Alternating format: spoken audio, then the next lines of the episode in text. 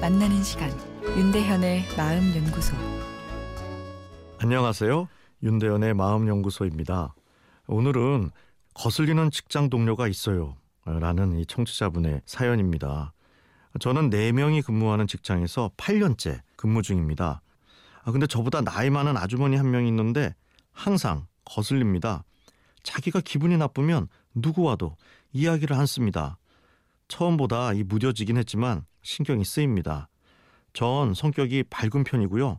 많은 시간을 보내는 직장에서는 서로 즐거워야 하지 않을까 하는 것이 제 생각입니다.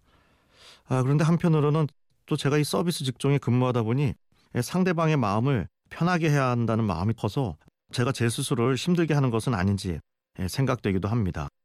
상대방의 얼굴 표정이 좋지 않으면 내가 모르는 실수를 했나 죄책감이 들거든요.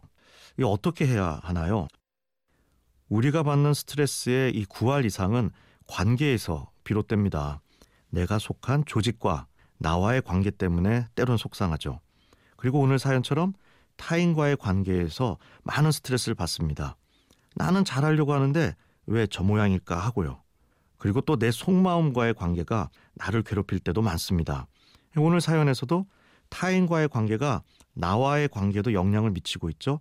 나를 작게 만들고 죄책감도 들게 합니다. 인간관계의 갈등 어떻게 없앨 수 있을까요? 답은 없습니다. 왜냐하면 갈등은 그 사람과 특별한 사이라는 증거일 정도로 인간관계가 가까워지면 항상 일어나는 이 현상이기 때문이죠. 관계의 갈등을 가지지 않으려면 아무와도 관계를 맺지 말아야 하는데 이것 또한 해결책은 아니겠죠. 관계의 갈등은 왜 일어날까요? 일단 우리 모두가 다르기 때문입니다. 오늘 사연의 두 분이 부딪히는 것, 서로 스타일이 다른 것 때문이죠. 무뚝뚝한 사람, 활달한 사람. 이 상대방의 성격을 이 바꿀 방법은 없습니다. 관계 갈등의 또 다른 원인은 우리 안에 상반된 욕구가 같이 존재하기 때문입니다. 나라는 테두리를 가지고 싶은 독립의 욕구와 누군가와 또 가까워지고 싶은 이 친밀의 욕구가 같이 존재하는 것이죠. 가까워지면 내 테두리가 침범되니 동시에 둘을 만족시키기가 어려운 것입니다. 서로의 다름을 인정하는 적정 거리의 관계, 섭섭하지만 최선의 관계가 아닐까 싶습니다.